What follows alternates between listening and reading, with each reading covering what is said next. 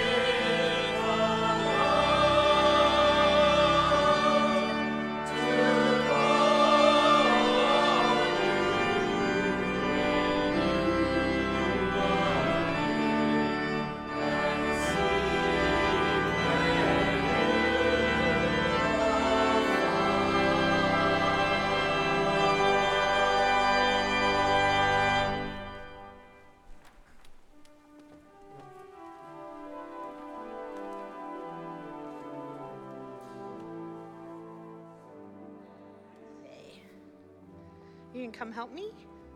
Oh, great. Let's sit up here. You want to sit with me? There we go. Sometimes I don't know if I'm going to have a helper or not. Good morning. April Olt here, coordinator of Children's Ministries. I am so excited to be with everyone here in person and those joining us virtually. Today we're talking about uh, continuing our work on the Lord's Prayer. And we're talking about prayers of asking. Uh, so we're on the line, give us this day our daily bread. And so we've been talking a lot in our house, as I'm sure many of you have had these conversations, of, oh yeah, of things that we need and things that we want. Oh, okay. So I think she's gonna go back. So, bye. Um, so, if you notice, she has her baby Yoda dress on. So we have a lot of conversations of every time we see cartoons or reading books of, I need that, I need that. So we've been having talks about, I want that and what that what that looks like what that feels like. And i think for us as adults we we get that difference sometimes of need versus wants. I think where we have sometimes a difficulty where young people you can help us is that asking for help part how many of us find it a little bit difficult to ask for help? Oh. Yeah, Annalie, do you like help sometimes? Oh, Babu, I, I have some butts. Okay. Do you like to, when you climb, do you like to climb by yourself or do you want help? Oh, I like to climb by myself. She likes to climb by herself. Sometimes she wants to go higher than uh, Mama and I are comfortable letting her go, right? And so she knows she needs to ask for a little bit of help. And I, love that image for us as adults. Sometimes we think we can climb a little bit higher than we really can do on our own. And I think, just like all of our young friends, we could use a little bit of help. And so that's that prayer for asking. When we think of give us this day our daily bread, we're asking God in that line for those things that we really need, those things that we need to survive. And one of those things that we need to survive is our social connections we need one another and we need help. So I would love for us to think this week about those times that we really need to ask for help. And those are those brilliant times when we can take that to God, both as young people and as young at heart people. So that is my wish for all of you this week. Take that moment and find times to ask God for help. And you'll be amazed at the beautiful things that can happen when you do. And this goes back to our very first week. Finally, what's the last thing that we say? When somebody does something nice for you, what do you say at the end? You say what? Do you say thank you? Thank you. Yeah, you say thank you. So then the prayer of thank you comes in at the end. All right, and all God's children said, Amen. Let's have a little prayer, okay? We do prayers every night in our prayer book. You are right. So let's bow our heads and do a little prayer together. Thank you. Dearest Lord, thank you so much for giving us this beautiful community, for all of these young people that inspire us, and for the power to really come to you and ask for help in those times that we really need it. And maybe we just need a little bit of assistance and guidance. Please open us up to be able to ask for that help when we need it, and then at the end to be able to say thank you and to give back. And all God's children said? Amen. Amen. We will be going into the chapel today. If some of you want to join us, hey, we'll be over there.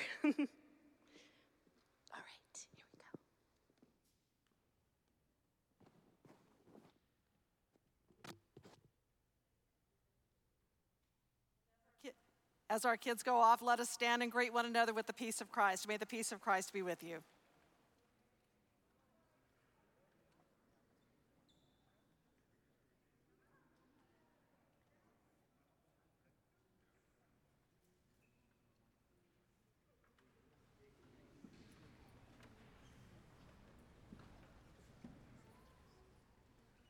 The peace of the Lord be with you so pleased to see you this morning, and I want to invite you now to join with me to enter into that special time that we set aside to have a conversation with God, our time of prayer. I want to invite you to take a deep breath.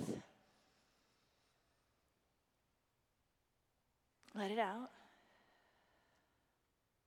Forget about the stress of traffic, trying to get here, or the bus that never picked you up. That's what happened to me today. The construction on Highland Boulevard. You are here, you are welcomed, and you are loved. Let us now receive our choral invitation into a time of prayer.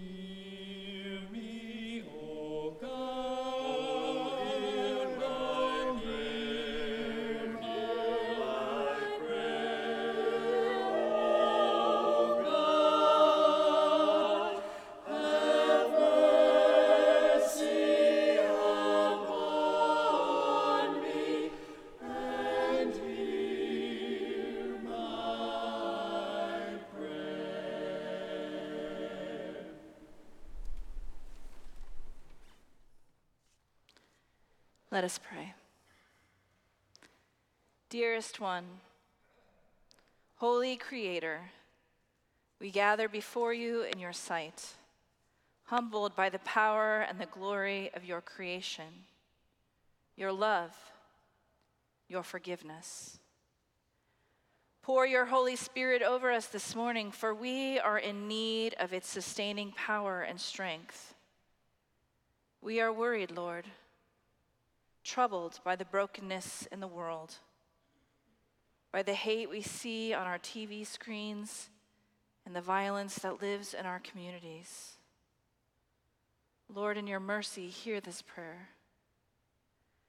We mourn for the loss of lives in Buffalo, New York yesterday for the senseless act of violence carried out in the name of white supremacy, for the terror and trauma that has been left in its wake.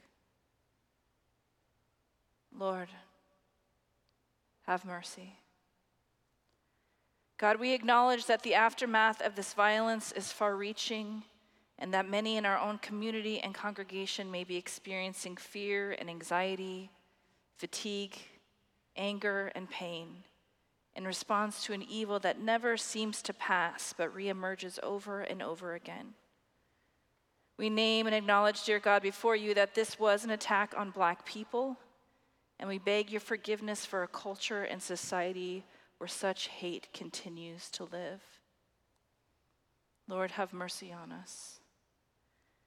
Give us strength, dear God, to walk with one another to bear each other's pain and sorrow, and to offer to you what we are not able to carry. Open our own hearts and help us to examine the places where hate or prejudice lurk. Help us to do the work needed to build communities of love, peace, and healing. We do not always know the way, but we place our trust in you, O Lord, and where you lead us, we pray to be able to follow. With your help, all is possible. Bring healing to the hearts of humanity. To all those who suffer illness, grief, and uncertainty, may your Holy Spirit cover them and bring healing and comfort. We pray this morning for Monique and all those who loved Weldon, and we know that on his passing he has gone home to you. But we are sad and we pray that you will be with us in our time of grief. We pray for Ray and the loss of his father. We pray for Ruth. May she be healed soon. We also have many joys and, and thanks to offer you, for you are the God of all that is good. We thank you for the beauty of this day and the warmth of the sun and the opportunities that life gives us. We pray for travel mercies for Deb and Dave and enjoyment and refreshment on their vacation as they leave this week. And we hold up all of the members of our community who are in need of your presence. There are so many things we want to say to you, so many prayers we still hold, and we offer them to you now silently.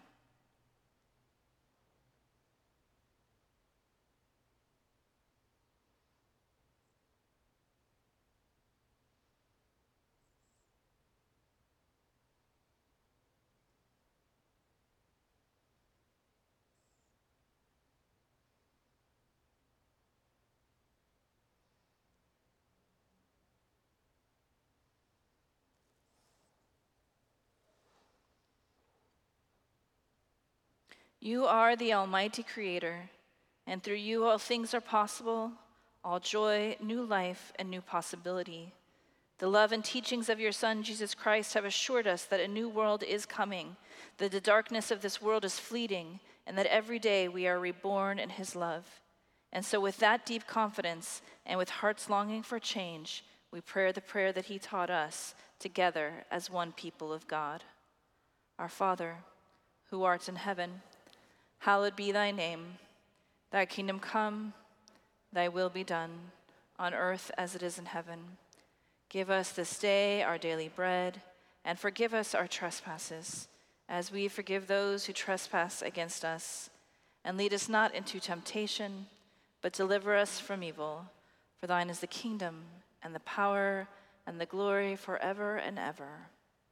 Amen.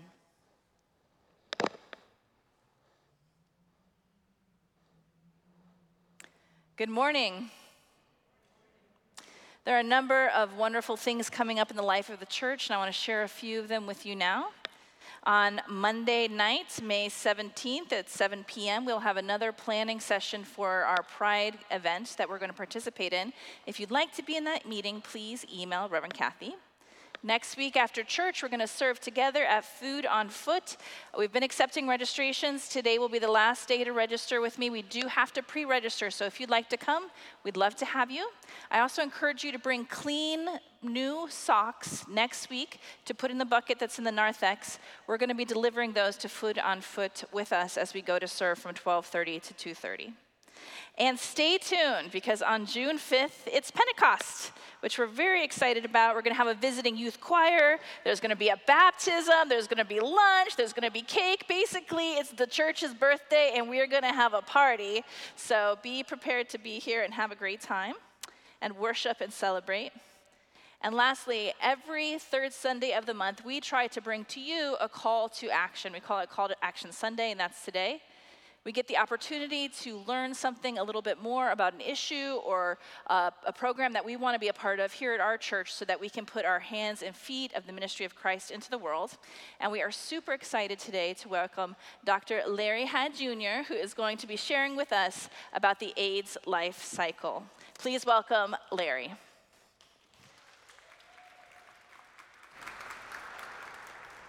This morning, my friends, I have the pleasure of speaking to you about the AIDS life cycle.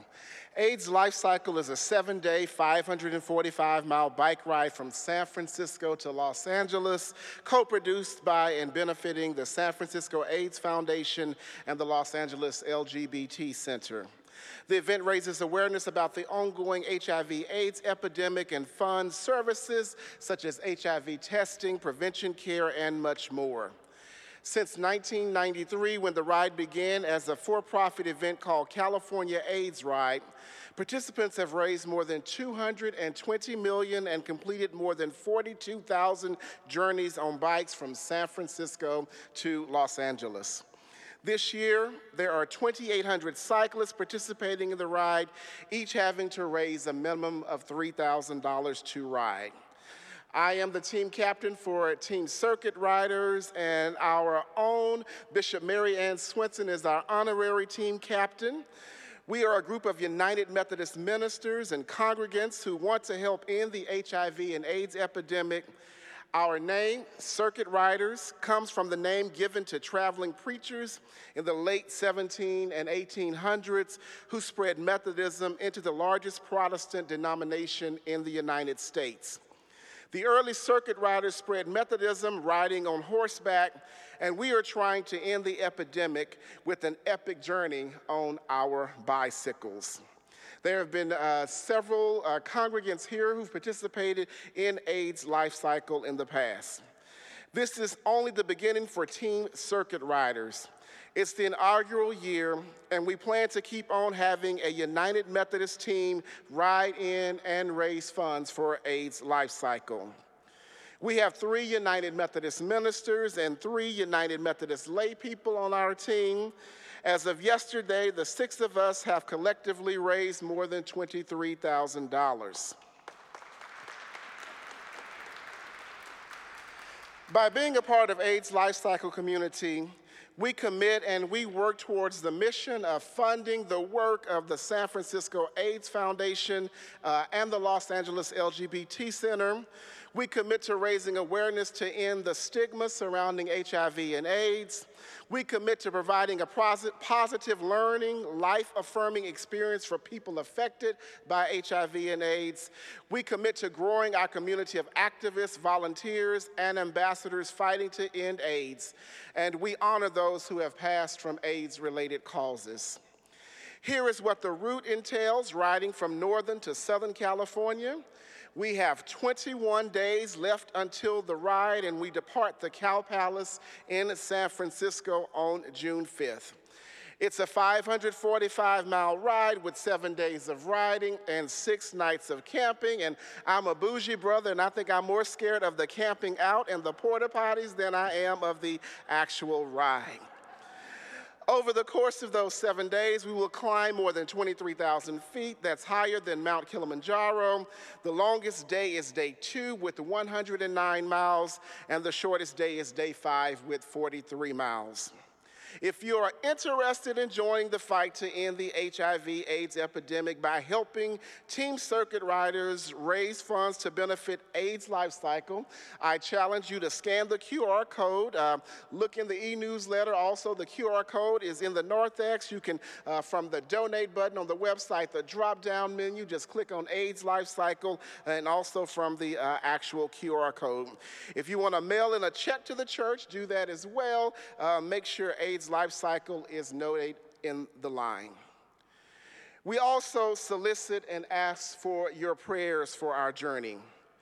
On Easter weekend, on Holy Saturday, several of us participated in what's called Day on the Ride.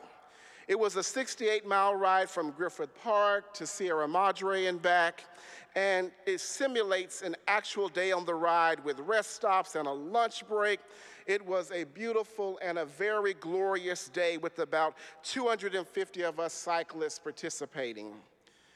Our day ended tragically when one of our brothers, Andrew Gelmert, was hit and killed by a drunk driver in Griffith Park near the ranger station, just a half a mile away from the finish line. Our brother was 77 years young, and this would have been his fifth AIDS life cycle as a member of the team Different Spokes. This morning, my brothers and sisters, I not only ask for your financial contributions, but I ask for your prayers as well for the 2,800 cyclists who continue to train for our epic journey from San Francisco to Los Angeles from June 5th through June the 11th. May God bless you and may God keep you this morning, is my prayer.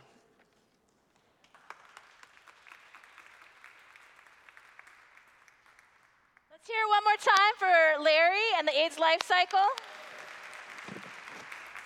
As Larry mentioned, you will have the opportunity on all the electronic ways of donating to that. We really want to support our Methodist brothers and sisters as they're doing this critical work of raising awareness about AIDS and HIV. That ministry has been core to our congregation and our identity as a justice church, and we want to be able to support our brothers and sisters where they're continuing to do that work and that witness, because that is a witness out in the world.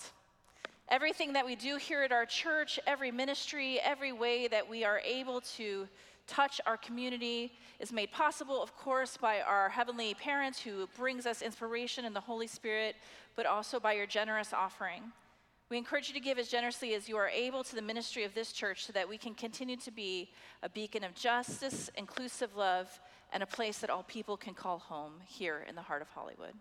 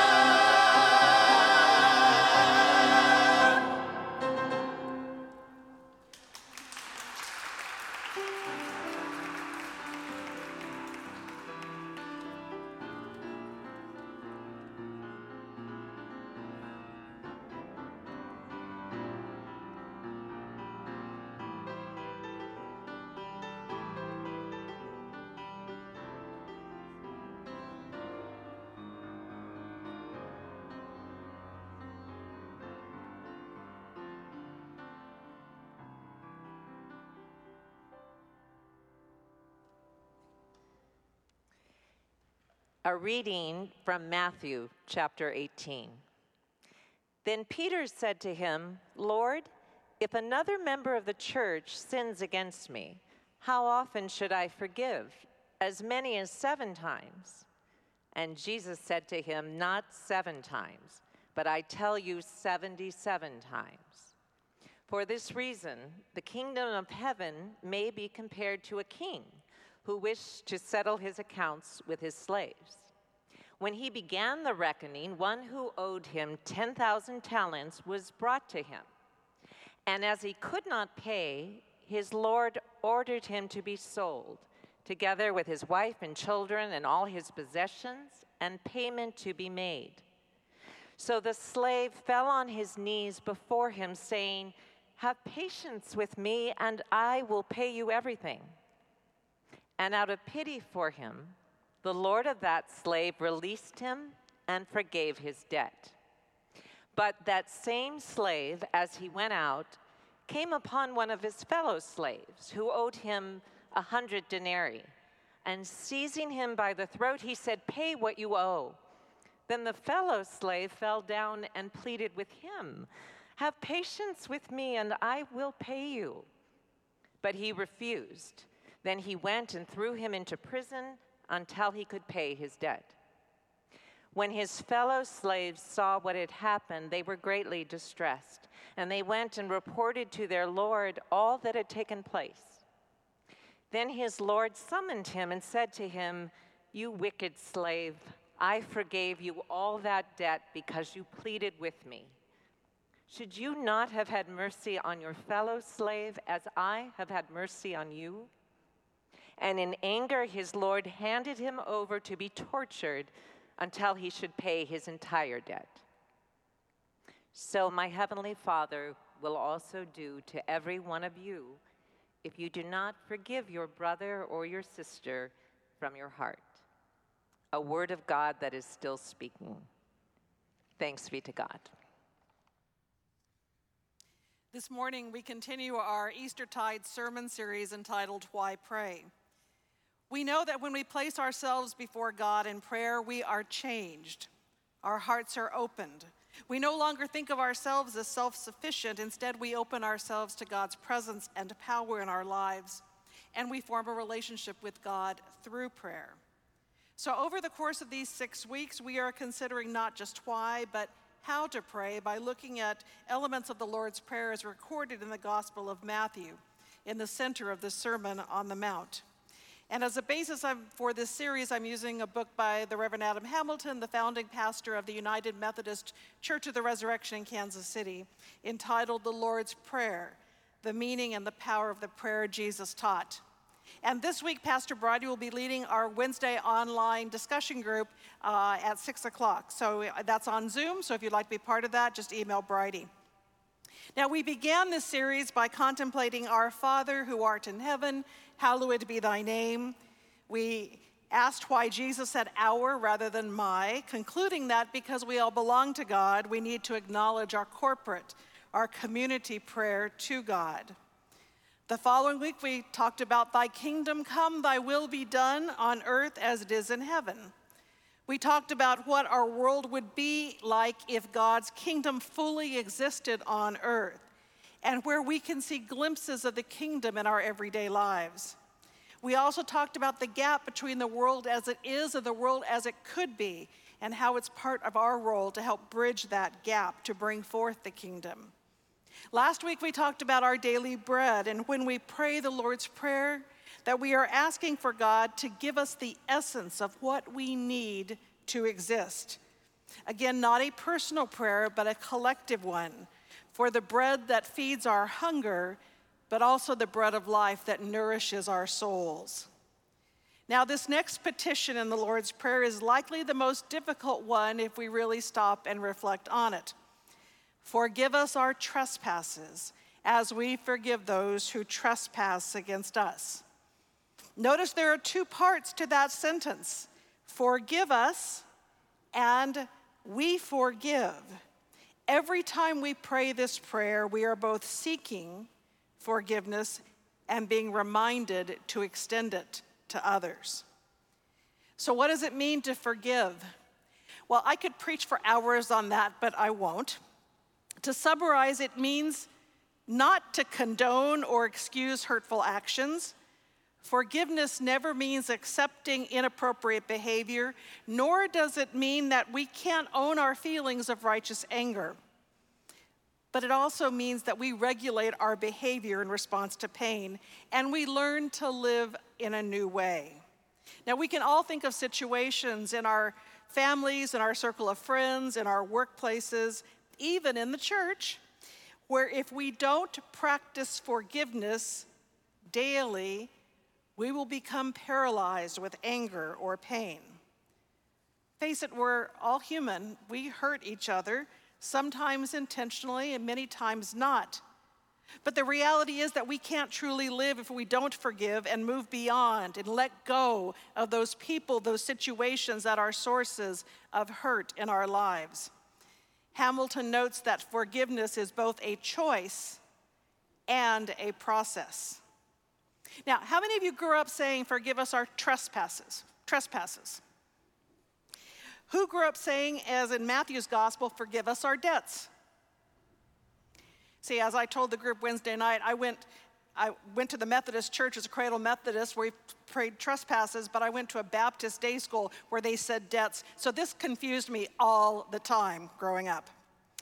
And then Jesus, in Luke's version, Jesus teaches the disciples to pray, Forgive us our sins.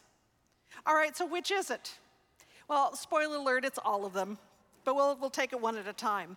In Luke's version, where Jesus says, Forgive us our sins, for we forgive everyone indebted to us, the Greek word for sin, and I'm going to stop right now and say, Greek was the only, only class in seminary I had to repeat because I didn't pass the first time.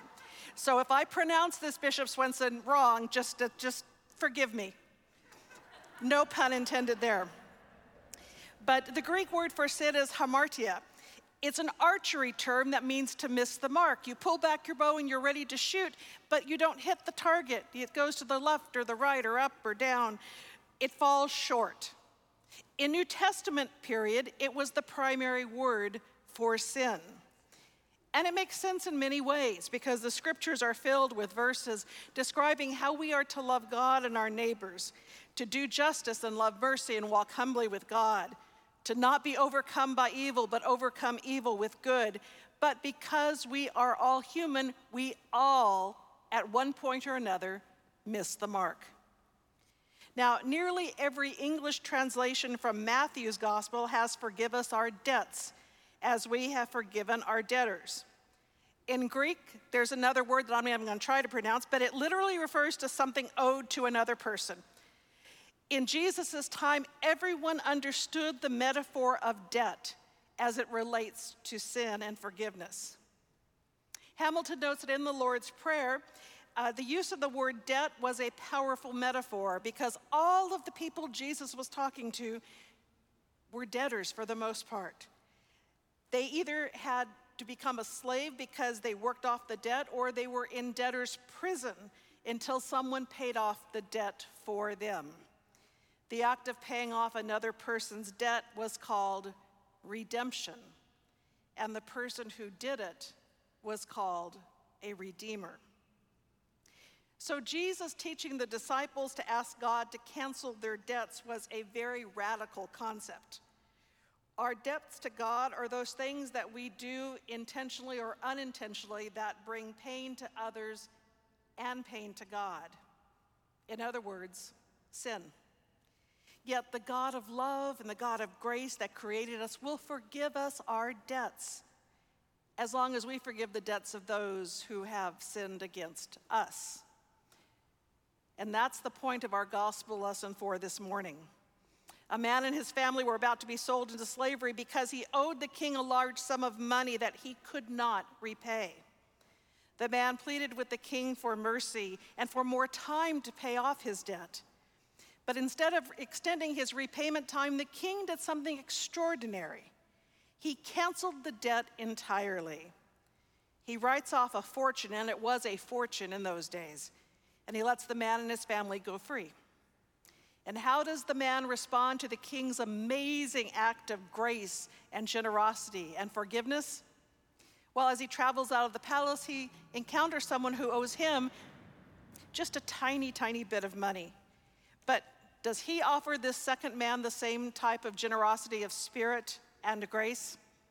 No, he demands payment in full and threatens to have the man jailed if he doesn't pay him back.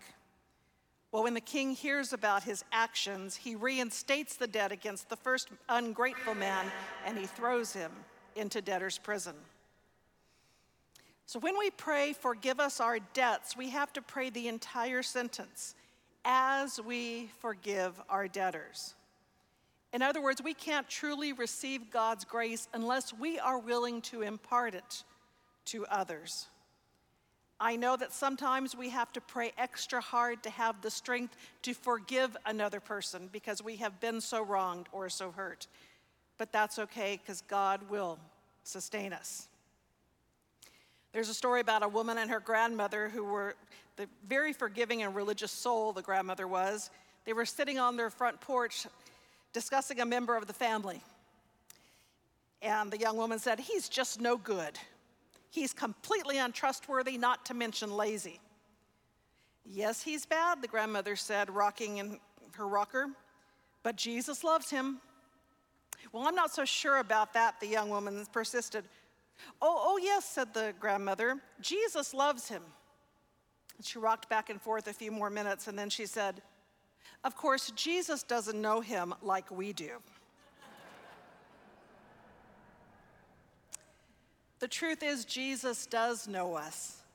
Jesus knows us better than we even know ourselves. And for us to build the beloved community, the kingdom of God on earth, we must ask for forgiveness for ourselves and we must extend forgiveness to others. The great Frederick Buechner once wrote When someone you have wronged forgives you, you are spared the dull and self diminishing throb of a guilty conscience.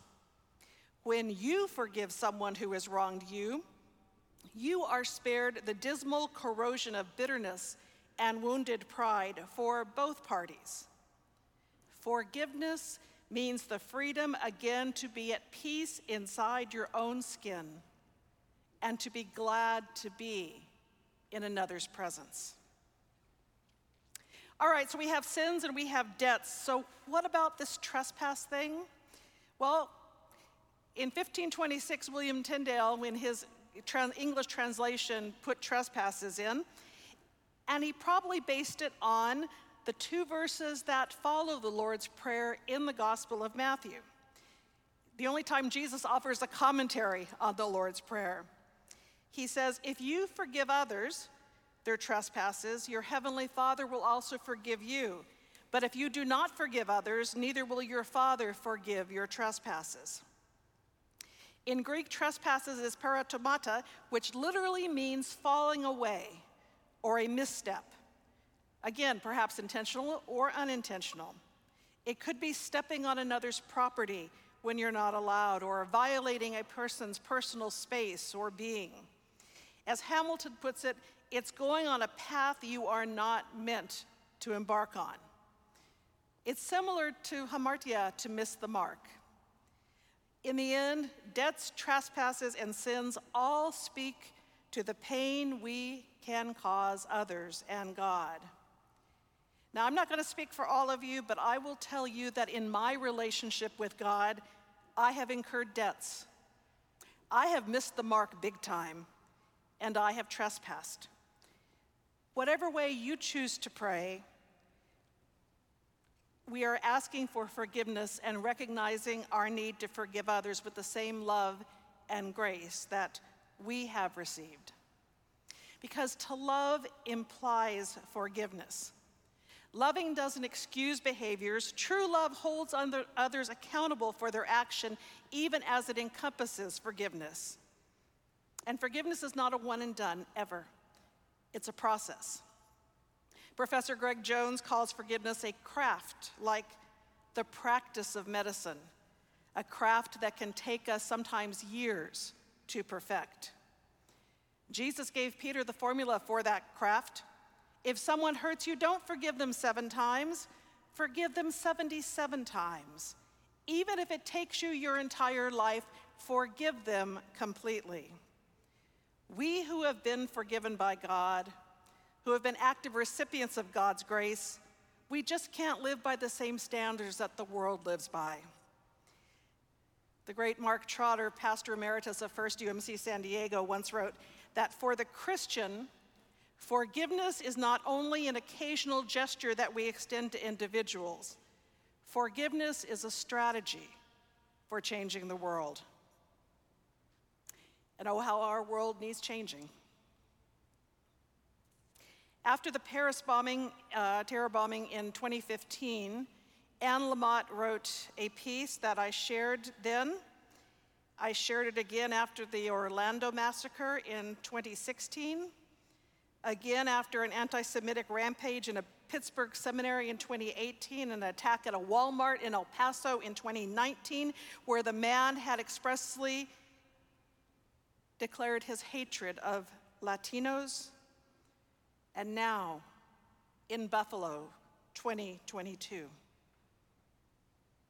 How long, O oh Lord? When will this end? Lamott wrote So, where do we even begin today? What do we do when it feels like we're all doomed and the future will only be worse and we can't remember anything that ever helped us come through?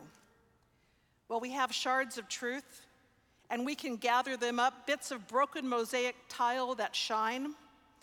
We know that this is a very dangerous place that we are an extremely vulnerable species, that Cain is still killing Abel. And yet also, that love is sovereign here. We know that why is not a useful question and figure it out is not a good slogan. We know that the poor, the innocent, babies, the very old, and the LGBTQ community always bear the brunt. I'm quite sure Seven years later, she would add people of color to this list. She goes on writing So, where do we find grace and light? If you mean right now, the answer is nowhere. It's like after a child dies. Grace always does bat last, and the light always overcomes the darkness. Always, historically but not necessarily later the same day or tomorrow after lunch. Wendell Berry told me 25 years ago in Advent, the darkest days of winter, it gets darker and darker and darker, and then Jesus is born. But you don't have to believe in a God with socks and shoes on. Maybe goodness, maybe love. Well, family, we do believe in a God who came to earth, who lived and loved and walked among us, and taught us that goodness is stronger than evil, that grace indeed does bat last, and that forgiveness is not just a feeling, but it is an action. We need to pray with all our might to find the ways to forgive this 18 year old boy who has reportedly been planning this attack on people of color, specifically black people, in Buffalo, New York. He's been planning this for over a year, closer to two. We need to forgive him and we need to forgive the people who taught him to hate because hatred is not an innate response to someone, hatred is taught. And he learned it from somewhere. But as I quoted Hamilton at the top of the sermon, forgiveness is both a choice and a process. It's a choice for us to not harbor anger or resentment, two of the myriad emotions that led him to do what he did. It's a choice for us to insist that this young man and those he conspired with be held accountable for their actions. And it's a choice for us to pray for him even as we pray for the families of those he harmed and those he killed. But untangling the yarn of the racist skein known as white supremacy, specifically that subsection called replacement theory that this teenager somehow wrongly believed in. That untangling is a process, one that can indeed change the world, as Dr. Trotter spoke about, but it's a process. It's each of us speaking the truth when we hear the lies of racism and sexism and homophobia being spread on social media, on television, in text messages with our families in other parts of the country that aren't in a blue bubble like we are here. It's speaking out about what a loving church, what a loving society can look like. One that supports and embraces AIDS life cycle because every single person affected by HIV and AIDS is a beloved child of God and created in God's good image. Forgiveness is claiming the grace of God. That is the why we forgive and then doing the work to make the world more like the kingdom of God. Because that, family, that is the power of forgiveness. So I invite you as we go forth this week to reflect on who in your life, who in my life, who do we need to forgive? Who is it that we've refused to offer grace to? Who are the people whose behavior we need to let go so we can be free? Forgive us our sins, O Lord. Thank you for your all encompassing grace that allows us to forgive those who sin against us. Help us get to 70 times 7, even though we know that just a single forgiveness is sufficient. And may we let our light shine. Amen.